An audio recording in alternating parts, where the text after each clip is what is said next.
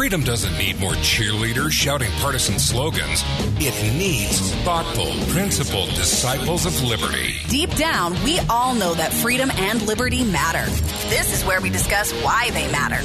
It's time to elevate the discussion. Welcome to the never ending quest for clarity. This is Loving Liberty with Brian Hyde. Hey, welcome to Loving Liberty. This is hour two of our daily two hour broadcast slash podcast. Now, the, the key is if you are listening to this in the live hours, which would be from uh, 7 to 9 a.m. Mountain Time, you can always call in. You can be a part of the conversation. I welcome uh, other points of view. I, I, love dissenting points of view. And unless, lest that comes out sounding like I'd love to fight with you, that's not what I'm saying. I, I mean, I, I, would love to discuss, I'd love to argue with you, but uh, you will find that um, I can be a pretty agreeable fellow even if we don't agree on a single thing.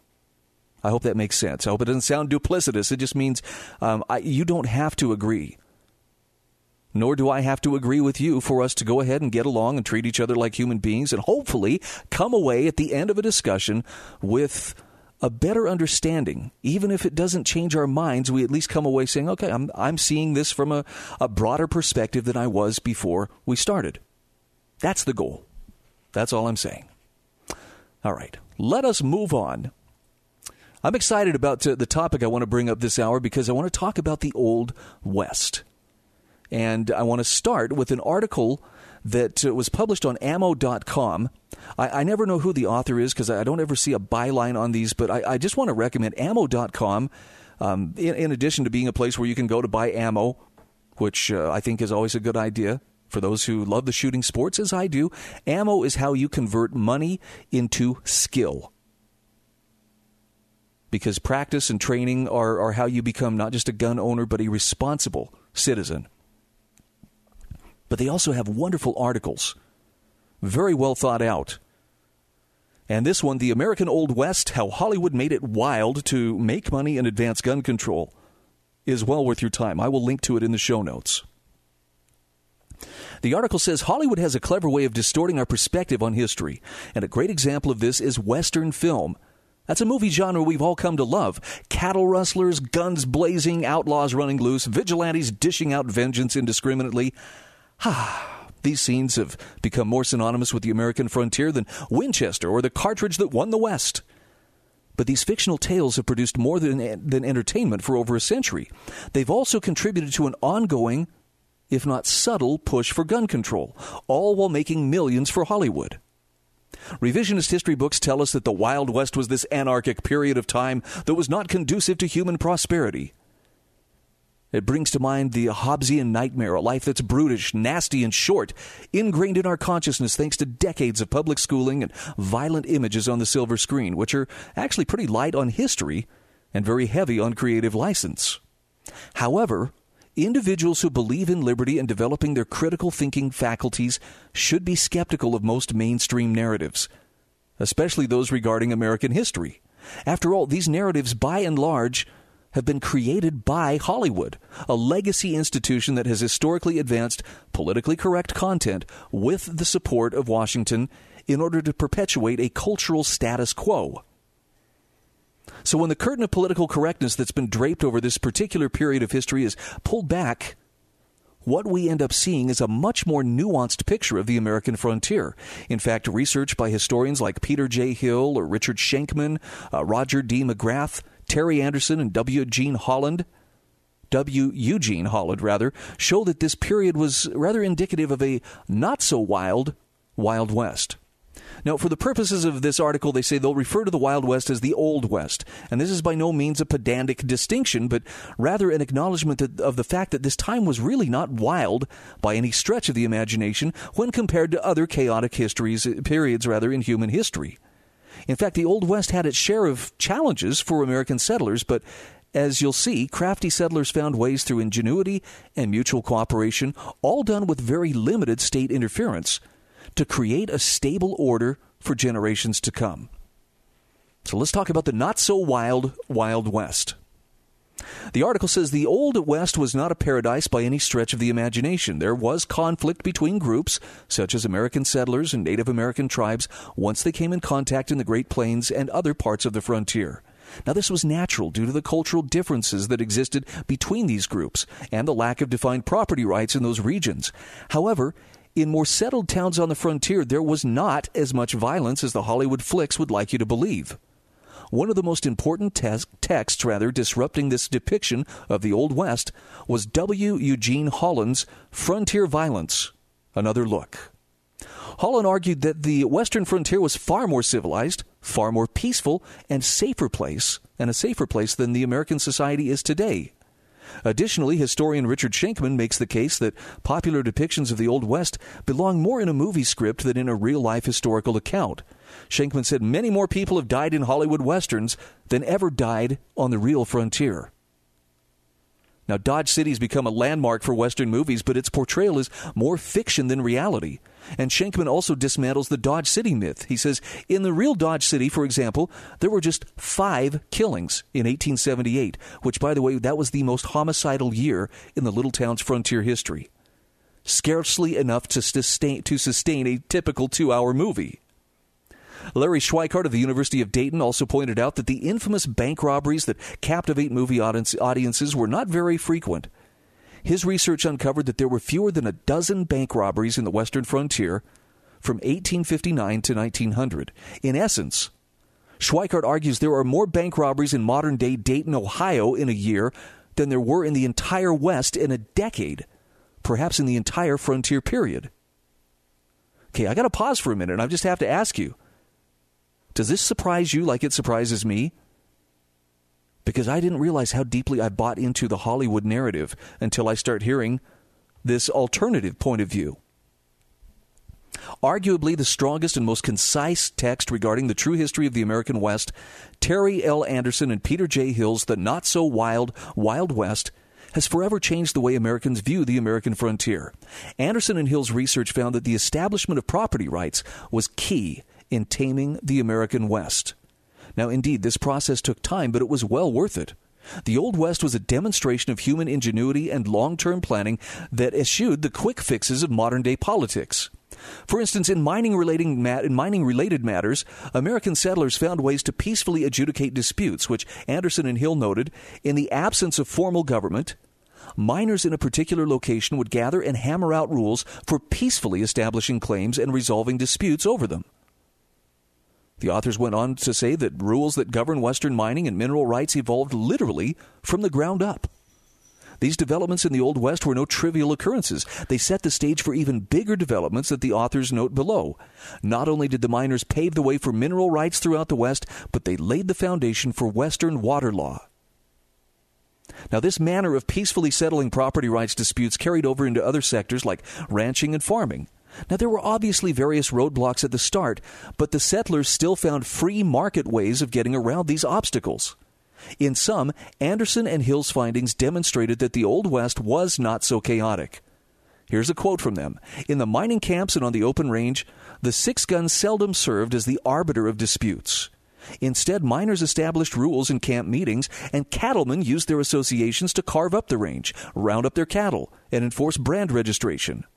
Though not all attempts at dispute resolution succeeded, institutional entrepreneurs found ways to define and enforce property rights that created rather than destroyed wealth.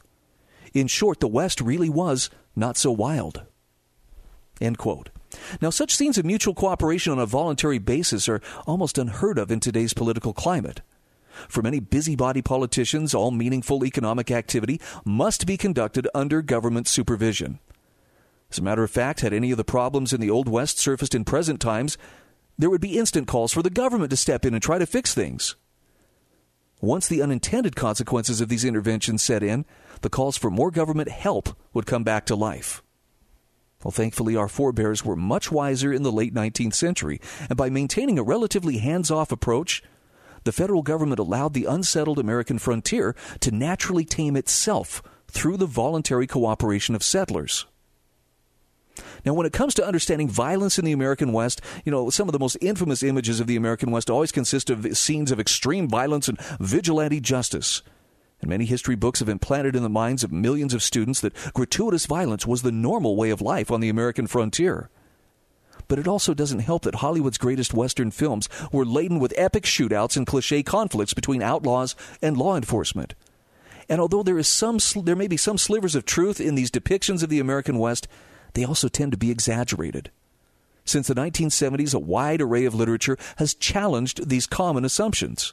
In Gunfighters, Highwaymen, and Vigilantes, historian Roger McGrath looked at notable Western cities in California, Bodie, and Aurora to see how they stacked up against modern cities as far as crime rates were concerned. And they provide some context to the famous scenes of bank robberies in the Old West. Next to stagecoach robbery, bank robbery is probably the form of robbery most associated with the frontier west. And yet, although Aurora and Bodie together boasted several banks, no bank robbery was ever attempted. Most of the bankers were armed, as were their employees, and a robber would have run a considerable risk of being killed. Imagine that.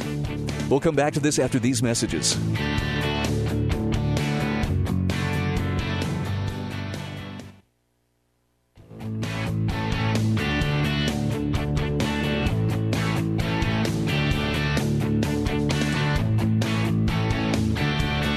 Howdy, partner, and welcome back to Loving Liberty. Yeah, we're talking about the American West, and I admit it. I will just freely admit it. I have bought into the myth that, well, you know, it was the Wild West for a reason, and that's why everybody had to be armed. Everybody was armed, but that was because that was it was a tool. It was just, you know, the gun they carried was as much a part of their day to day life as the car keys that you and I carry around in our pockets. But as far as the lawlessness of the American West, I'm reading this wonderful article from ammo.com about how the, the view we have about how wild the Wild West may have been is actually mostly Hollywood myth. And I'm a little bit ashamed to, to realize that uh, they may have been exaggerating, and I totally was buying into it. 801 331 8113. Let's go to the phone. Sam is on the line from Missouri. Hi, Sam. Hey, good morning to you. Um, couple of things come to mind with this particular article, and that is uh, the the fact that uh, if you want to do a little bit more digging, you will find that the police department, as we know it today, is a fairly recent phenomena. When you go back in the into the old days of the Wild West, you had sheriffs primarily. The Wild West, as Hollywood would call it, it, is really not this wild. See, in my research, the same way, I really didn't find it as you know as much about being as wild as a lot of people made it out to be in Hollywood. But but the main thing uh, that I want to take away from that is the fact that we didn't have police departments back then. Everybody looked to the sheriff when they need to, when they needed to uh, deal with a uh, the, the times where there was a murder, there was a theft, or whatever. They didn't have police departments like we do today. The other thing that came to mind while I was waiting during the break is that uh, whether it was a Wild West or whether it wasn't, it still doesn't make a case for gun control. Um, to, today, in many ways, things are more crazy than back, you know, than back in those days. You know, morality was certainly better back in those days than it is now. Like you said in the case of the in the other article, private property was um, much more uh, regarded than it is now, and. Uh, now we just have a different kind of robber barons called government. Yeah, and politicians. yeah, there you go. And uh, but we seem to we seem to buy into the myth that somehow if they do it, it's right. It's always right, and uh, which you know I would beg to differ. You know, it's it's wrong for them to steal just as much as wrong for me to steal. But um, but the interesting thing is what I find particularly amazing is we have a government that is calling for gun control, along with many people out there that are brainwashed into buying into it. So you're going to give up your right to defend yourself to a government that's more corrupt in a lot of cases than uh, than the people in society at large. Oh, I, I would have to agree. And yeah. look, I don't I don't want to have to return to the old west standards of you know outdoor plumbing and having to ride a horse and buggy and, or a wagon everywhere we have to go but uh, clearly they were they were capable of self governance, and I guess to the degree that we've given up our ability to self govern, um, we get what we deserve, good and hard.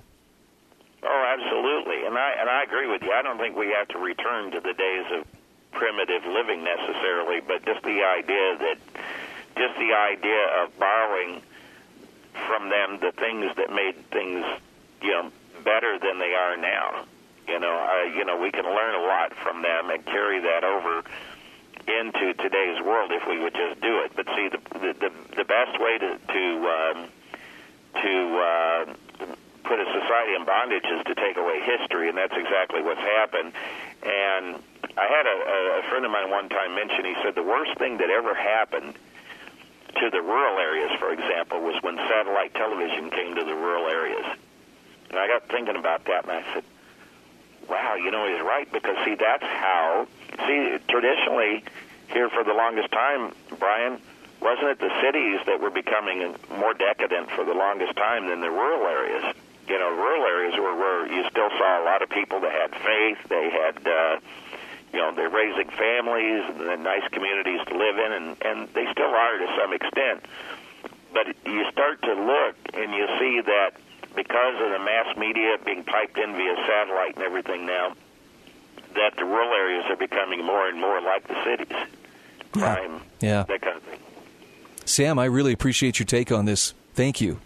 You bet. You have a good day. Thank you so much. 801 331 8113.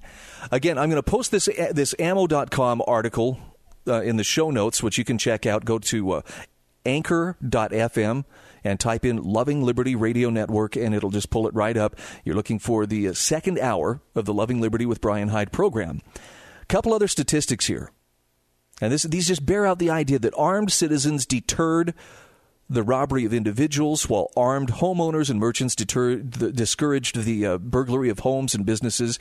And, and the, the thing that this points out is America's long established gun culture and civic responsibility of providing defense transitioned quite seamlessly to the American frontier. And historian uh, Roger McGrath provides some interesting statistics, for instance, on robberies in Aurora and Bodie, Bodie in California. Between 1877 and 1883, there were only 32 burglaries 17 of homes, 15 of businesses in Bodie. And again, Aurora seemed to have fewer still. At least half a dozen attempted burglaries in Bodie were thwarted by the presence of armed citizens. Now, let's compare those numbers to American cities. Are you sitting down? You ready for this? Bodie's five year total of 32 burglaries converts to an average of 6.4 burglaries per year and gives the town a burglary rate of 128 on the FBI scale. In 1980, Miami had a burglary rate of 3,282, New York 2,661, Los Angeles 2,602, San Francisco, Oakland 2267, Atlanta 2210, Chicago 1241. The Grand Forks, North Dakota rate of 556 and Johnstown, Pennsylvania rate of 587 were among the lowest in U.S. cities. But the rate for the United States as a whole was 1,668, or 13 times that for Bodie. Even general theft wasn't that much of a problem. And these are the conclusions that McGrath came to when he was observing the robbery rates in Aurora or Bodie. He said institutions of law enforcement and justice certainly were not responsible for the low rates of robbery, burglary, and theft. Rarely were any of the perpetrators of these crimes arrested, even less often were they convicted. So, in McGrath's view, it was armed citizens that were the key factor behind low burglary rates. The citizens themselves, he said, armed with various types of firearms and willing to kill to protect their persons or property were evidently the most important deterrent to larcenous crime. Now, this is consistent with the findings that gun researcher John Lott uncovered in his book, More Guns, Less Crime, when he analyzed states that liberalized gun laws during the 80s and 90s. Many of these states witnessed substantial decreases in robberies when citizens were allowed to not only defend their homes, but also to carry firearms for personal defense. Now, as far as rape was concerned, women were virtually safe from all occurrences of rape in Aurora and Bodie. Aurora and Bodie's, rec- Bodie's records of no rapes and thus a rape rate of zero were not matched by 19th century Boston or Salem. From 1880 through 1882, Boston had a rape arrest rate of 3.0, Salem 4.8.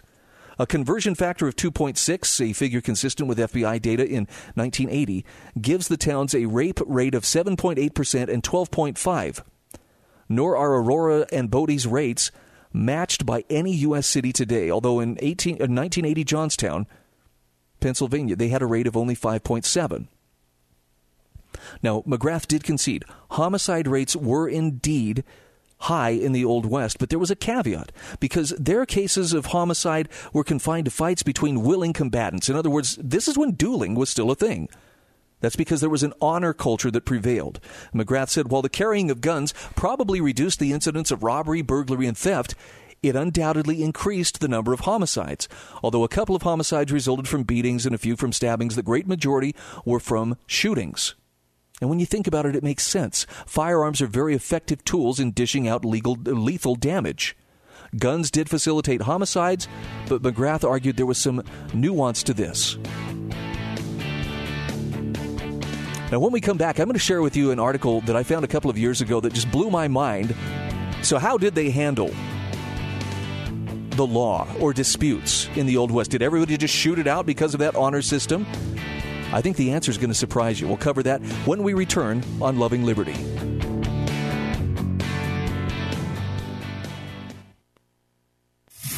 Timely, credible, thoughtful discussion without the partisan outrage.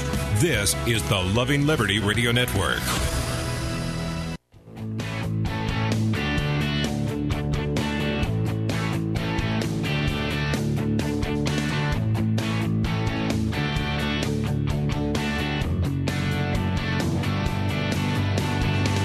Hey, welcome back to Loving Liberty. I'm Brian Hyde. All right, we're talking about the Old West.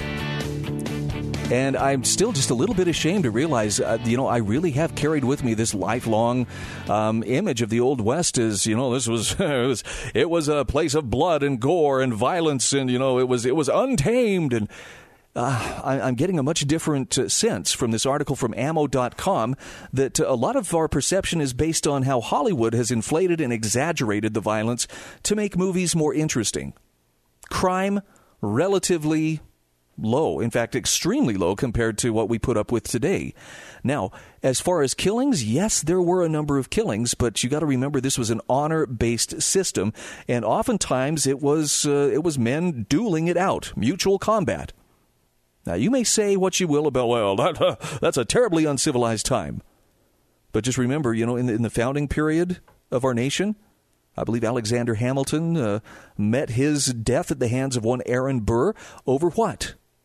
A question of honor.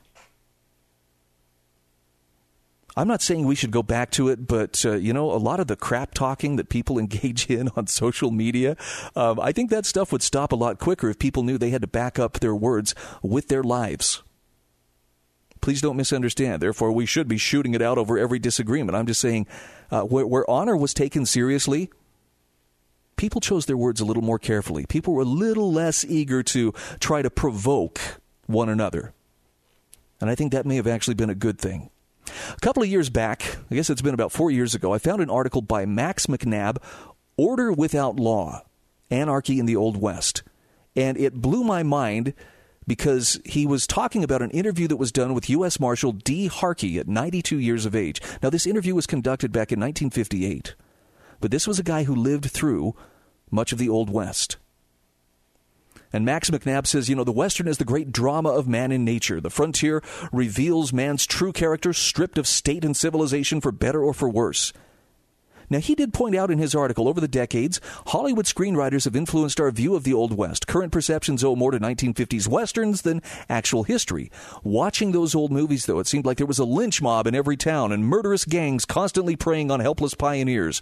Only the cavalry or lawman could impose order on frontier chaos.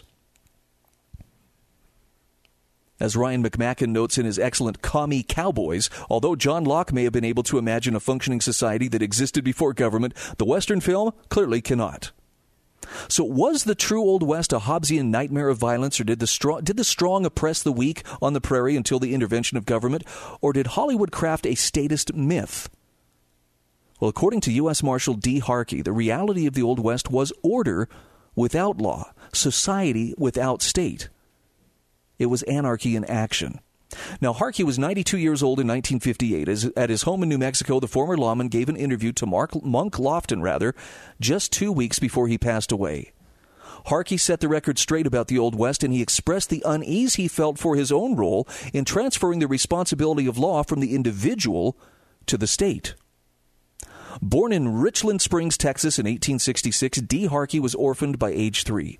Raised by an older brother, Dee worked as a farmhand and a cowboy. At 16, he became a deputy under his brother, Joe Harkey, sheriff of San Saba County.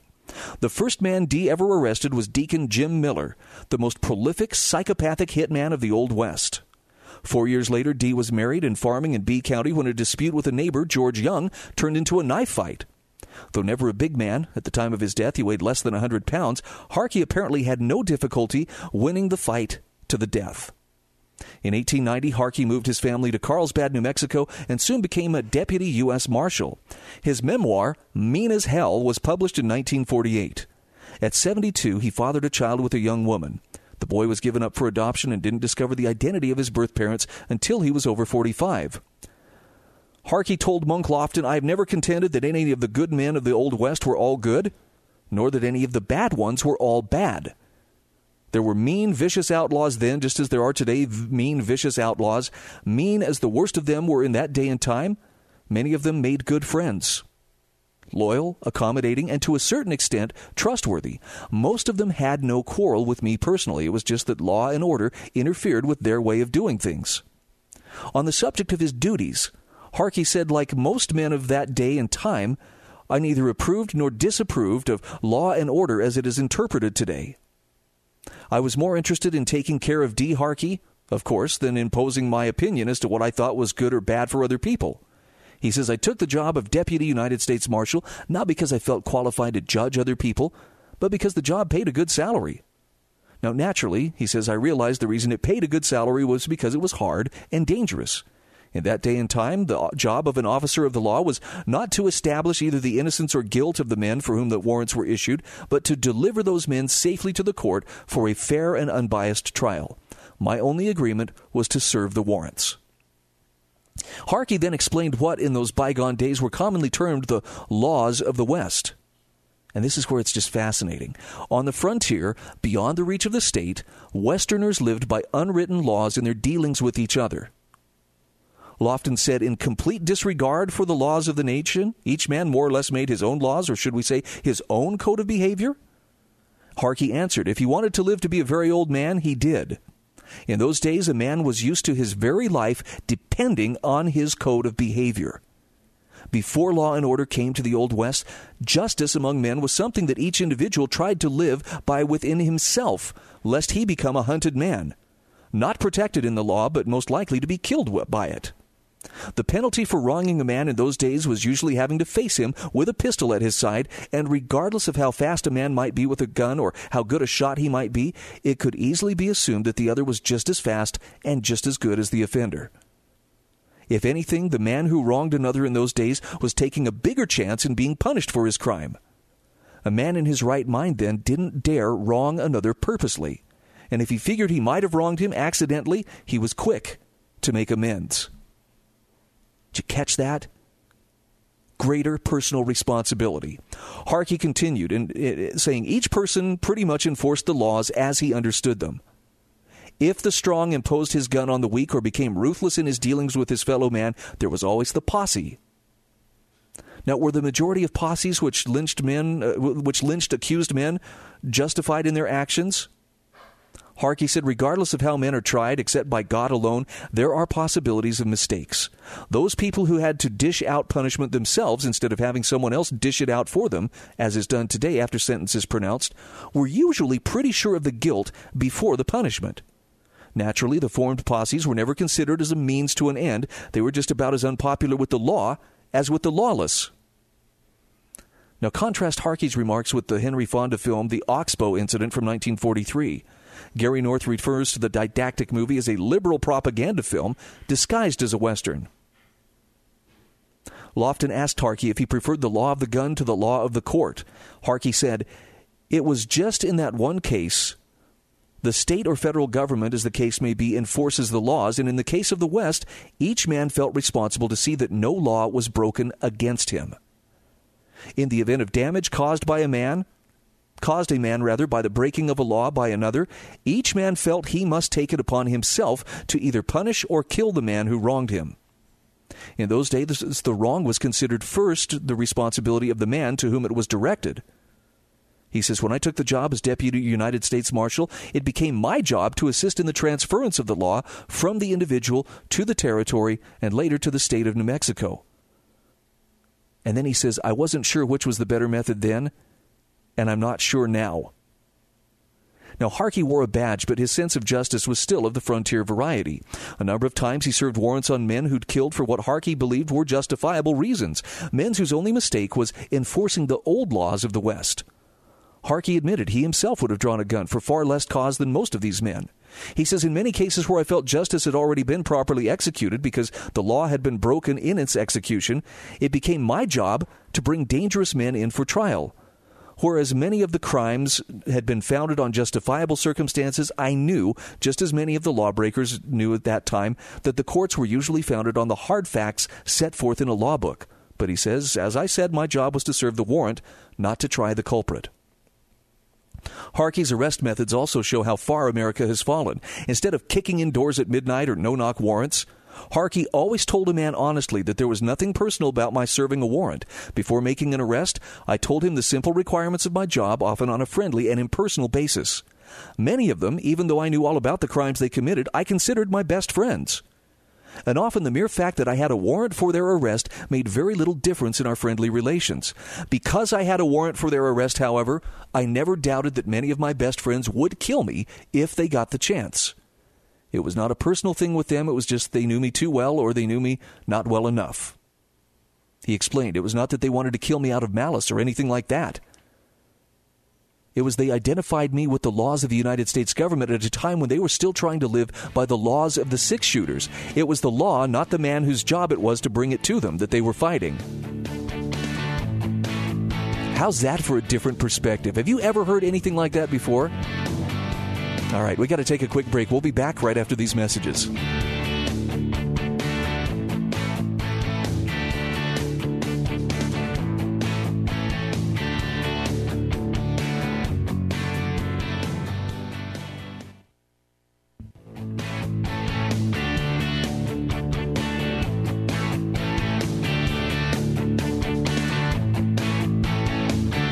Hey, welcome back to Loving Liberty. I will have both of the articles I've been discussing this hour posted in the show notes uh, when I get the podcast put up, and that'll be, uh, well, uh, just uh, shortly after we get through uh, broadcasting here. So check it out anchor.fm.com loving liberty radio network uh, by the way i've recently discovered twitter and now i'm starting to use uh, the twitterverse as a means of uh, getting the word out Ah, technology is so fun. it's such an amazing thing. This article by Max McNabb, Order Without Law Anarchy in the Old West, was such an eye opener to me because it, it involves the interviewing of an old U.S. Marshal, a guy who actually lived and worked in the Old West. And, you know, it's it's fascinating to me how there was a time where a man was responsible for enforcing the law or at least enforcing actions of laws that had been broken against him. And you may tell me, well, Brian, we're much more civilized now that we have outsourced it to government. And I would say, really? Explain to me the lawlessness of, for instance, uh, federal law enforcement under the Bureau of Land Management, sending a 200 man militarized task force to go up against Cliven Bundy and steal his cattle and threaten his family and try to provoke lethal action among the people who came there to defend the Bundy family. Seems to me there was some mighty uncivilized behavior, and you know what? It wasn't the militia that was leading out on that. It was the government that was supposed to be protecting and upholding their rights, that in turn became this, this instrument of plunder and an instrument of provocation. Now, you may doubt what I'm saying here. You can disagree all you want. But the reason that uh, Cliven Bundy and Ammon and Ryan and Mel and Davy are free men today has everything to do with lawlessness on the part of the government and that lawlessness coming out in the course of their trials. Now, that's something to remember. The men of the Old West had the courage to forge their own code. Harkey, in talking about it, you know, he says, which, which do you regard with more respect? He was asked, do you regard the laws of the Old West or the laws of written documents with more respect? And Harkey actually smiled when he was asked that question and said, I knew that was coming. He says, usually people of strong friendly bonds are more or less of the same will and opinion. Most of us who are living today were not U.S. Marshals 70 years ago in the New York, in the New Mexico territory. The majority at that time who are still living did everything they could to keep the territory free of laws and regulations. Naturally, they wanted as little interference as possible with their early way of life. As for myself, however, he says, I feel that I'm one who did a great deal to establish the laws of the written document, as you put it, in southern New Mexico. I just couldn't let myself think now that all the chances I took to bring law and order to Eddy County might have been wasted. Isn't it fascinating, though, that that was actually a priority for people at one time? To keep their life as free as possible from artificial rules that doesn't mean that they were lawless, you know, you know, rogue individuals out there, you know, playing on every, preying on everybody, and you know, trying to just uh, subjugate their fellow man. They understood morality. They understood right and wrong. They had the responsibility to uphold those things for themselves. They just didn't want to complicate it, as government often does. I mean, I'm, look, not to put too fine a point on it here, but we have so many laws on the books right now, nobody, not even a judge, can say with absolute certainty, oh, yes, this is totally within the bounds of the law, and this isn't. Why? Because the law is constantly in a state of flux. It's being added to. I mean, in my home state of Utah, 500 uh, new laws every year on average. How does anybody keep up with it? Sometimes those are clarifications or tweaking or striking this part of an existing law. My point is, there are so many laws on the books, no one can say with certainty that they are absolutely a law abiding citizen. There's always some technicality in which a person can be reined in, and this is particularly true when you get to the realm of federal laws. Every one of those laws expands state power. Every one of those laws necessarily curtails a bit of our individual freedom. Now, the sad truth is, for a lot of people, that's a trade off they prefer. Freedom is more responsibility than they actually wish to shoulder. And so they welcome it. Oh, thank goodness. I don't even have to think about this. Somebody will tell me what to do. They're looking for an authority figure to tell them what they can and cannot do in their lives because that's easier to them than the responsibility of studying things out for themselves or shouldering responsibility for themselves and doing the heavy lifting themselves. And and I'm not just talking about, you know, things like, well, would they not know that murder is wrong? Come on. There are certain acts that on their very face we know are wrong because they result in a clear victim. Murder being one of those laws. That's a mala in se law. On its very face, it's an evil act because it creates a victim. But what we are eaten up with are mala prohibita laws, which are words on a piece of paper from a bunch of people who are held in lower esteem than used car salesmen. No offense, used car salesmen, but politicians are less well thought of than you guys are. And all those mala prohibita laws do is prohibit a specific act because I said so. Like I said, words on paper. And the more words on paper we have, the more interference government can, can engage in within our lives.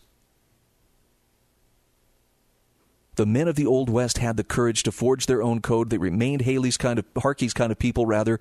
And, and when uh, Lofton, interviewing the marshal, asked him, Did you ever feel like a traitor? Do you still admire them for trying to maintain uh, the way of American frontier life?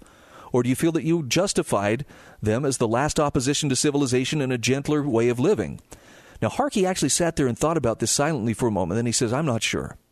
Old Mrs. George Larimore was 98 years old when she lay dying a few years ago, at which time she sent for me to come see her just before she died. Perhaps no stronger bond of friendship was there in the Old West than that shared by the Larimores and the Harkeys. Both families consisted of the law and the lawless. lawless. And this is what she said to him at her deathbed. Dee, she said to me, I've lived a long time. I'm 98 years old and now I have to die. I swear to you, she said, I believe the laws were better when they were made by each man by the use of his own gun than they are today. I believe when I was a young girl, people were more law abiding than they are today. And Harkey paused and then continued. Knowing as well as she did Dee Harkey, the young man of the Old West, together with Dee Harkey, the United States Deputy Marshal, he says, I've often wondered which of those two characters she wanted to see when she knew she was dying. Was it the serious, hard-working Dee Harkey who helped bring pre- present-day law and order to Carlsbad? Or was it that young, hellish Dee Harkey of the Old West? You were always an honest to goodness, hell roaring Westerner, she said to me kindly and I couldn't tell if she actually meant to criticize or to acknowledge my sincerity in trying to do a hard, dangerous job to the best of my ability, for which she felt there was little reward due me. Lofton suggested the old woman had meant to compliment him for making her town a better place. Oh no, he, smi- he said and smiled again. You didn't know Mrs. George Larimore. For her, there was never a better place to live nor more of it than in the New Mexico Territory.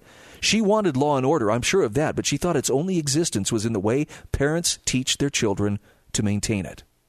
Give 'em a gun, she used to say. Teach 'em young how to use it, and the good in most of 'em will take care of the bad in the few. Then another time she said to me, when the law starts giving out guns, the lawless are going to come a lot nearer getting them than the law abiding. Interesting. Look, I don't know if this this shifts your your thinking one way or the other. At the very least, though, it does give you a little bit broader perspective. How did they make it work? Well, they definitely assumed greater responsibility. And I would submit to you that the laws that, that were on their books or the laws that they were trying to uphold were upheld out of a sense of respect. In other words, they recognized the benefit of it so many of the laws today, and I'll just give you the example. You know, uh, is it taking responsibility, for instance, when your neighbor's yard starts getting overgrown with weeds, and your first reaction is, "Well, I better call code enforcement and get somebody from the city over here to uh, send them a citation." I'm sorry, a courtesy notice, which is a citation disguised as a letter with an implicit threat, or sometimes a very explicit threat. Clean this up, or we'll come do it for you, and then we will charge you money and fine you until it's done, or, you know, they, there's always coercion. If you still fail to do what we tell you to do, maybe we'll slap a misdemeanor on you. And then guys with badges and guns will come to enforce it. How is that a better way than a neighbor simply stepping up and walking over to his neighbors and saying, Hey, I see we got a little problem with weeds. How about me and my boys come over and help you tackle this? Or I've got a scout troop that's been looking for a way to, to do some service here in the neighborhood. Let me send a little army of weed whackers out there. We'll have this thing nipped in the bud in about 30 minutes. See, I think one of those approaches is actually pretty consistent with the way that the men of the Old West lived. And this is just my opinion, but I think that was the more honorable way of solving problems. I know there's complexity in our society today, and I know there are people who, well, how could we possibly do it with so many people? I don't know that, that uh, morality relies on the number of people involved, but I think we'd have greater respect for the law if there were a lot fewer laws and they only applied to areas that actually matter, rather than this micromanaging of every aspect of our lives tendency that we see today. For what it's worth, that's what I think.